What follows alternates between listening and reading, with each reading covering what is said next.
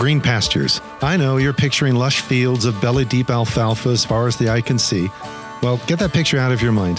Instead, see clumps of green along the arid landscape of the Negev Desert in Israel. That's more the biblical reality. And that's what our heart is for our weekly Green Pastures devotions published by Vineyard Boise.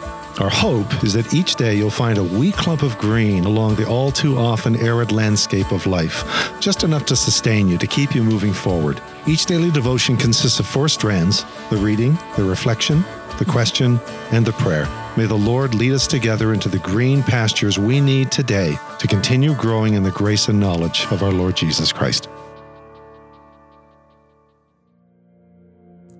Green Pastures for Monday, June 26th. Random Passages. Today's scripture reading is found in Job chapter 2, verse 13 from the Message translation, which reads Then they sat on the ground with him for seven days and seven nights. No one said a word to him. They saw how great his suffering was. This is God's Word. We've been spending the past several weeks preparing ourselves for anchor passages each Sunday from Titus, from Hebrews, from Romans, and from Isaiah. And this week, we're taking a break. We'll be hearing this upcoming Sunday from a ministry called Every Heart, and not knowing the exact nature and content of what will be shared and done on that Sunday, it seems only fitting to transition from anchor passages to random passages. For one week, anyway. Random passages. I call it Bible roulette, this taking the Bible and randomly letting it fall open to a passage from which we then seek divine guidance. It's also a bit like Bible Magic 8 Ball. You know, the Magic 8 Ball, yes? A hollow 8 ball filled with fluid and tiles with various answers. And the idea is you ask your question, you shake the Magic 8 Ball, and then turn it over to see what tile magically appears in the bottom with the answer to your question. Not the best way for seeking direction, to be sure. And Bible roulette most certainly isn't the best way for searching the scriptures either.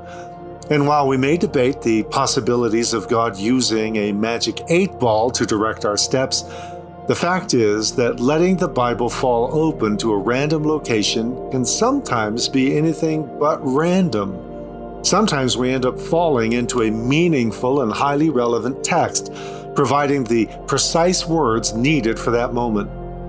Yes, we all know of the fellow that opened the Bible at random to Judas went out and hanged himself.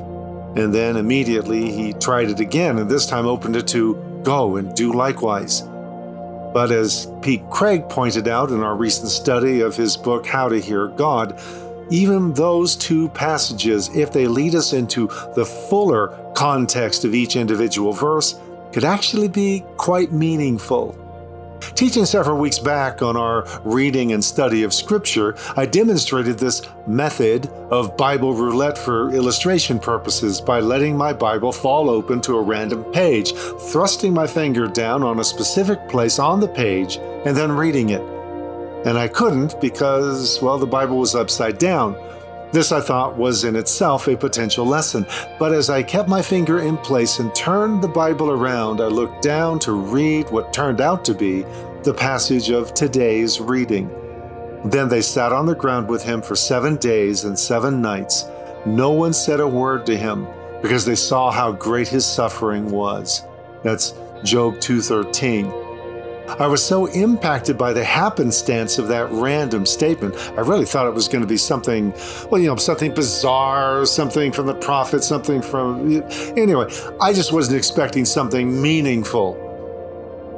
But I was so blown away by the happenstance of that random statement that I was honestly tempted to run with that as the text for the rest of the morning, which is why I said at that moment, boom well, I'm hoping for such boom moments to happen each day this week, at least for someone. I sat here with an old Bible and let it fall open six times randomly. The key being to let it fall open in slightly different sections, because if you let it fall open randomly in the middle, you're just going to end up with one line after another after another from the Psalms. So sometimes I let it fall open towards the front and sometimes towards the back to help cover the ground and diversify the finds. Doing this exercise in the second week of May and writing in the week following, we'll see how these random selections play out with you, gentle reader and listener, in the last week of June. Like this one today with Job a man crushed by life, by unseen forces proceeding from unknown causes beyond his comprehension and control. As he sits in the literal ashes of his former life and self, just trying to hold on, three friends show up to see him in his distress. And they say nothing. They do nothing. They just sit with him, overwhelmed, in silence for seven days. Now, soon enough, that will change, as the rest of the book of Job reveals. But for right now, behold the wisdom of silent compassion, of wordless empathy, of inarticulate, sustained presence for seven days in the midst of incomprehensible grief. And go and do likewise. If you so happen to find yourself thrust into the presence of someone who is bearing the unbearable.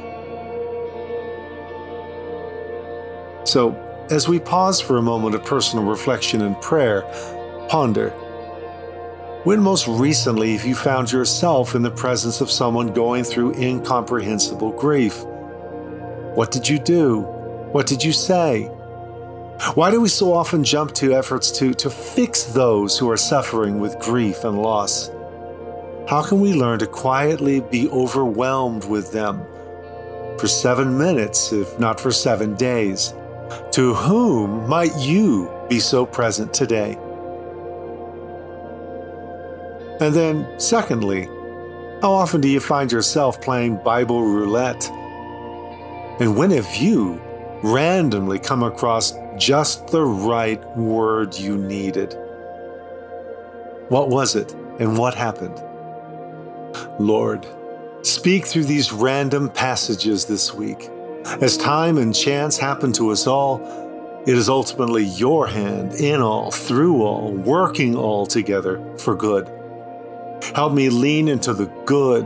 Help me to hear your message, whether through systematic study or through a carefully planned presentation, or whether through the random turning of the page, as in this one today. Help me to see those suffering under a huge weight of unbearable grief and to be present with them, without answers or solutions or explanations, but with the simple comfort of allowing myself to be overwhelmed with them. Through your mercies.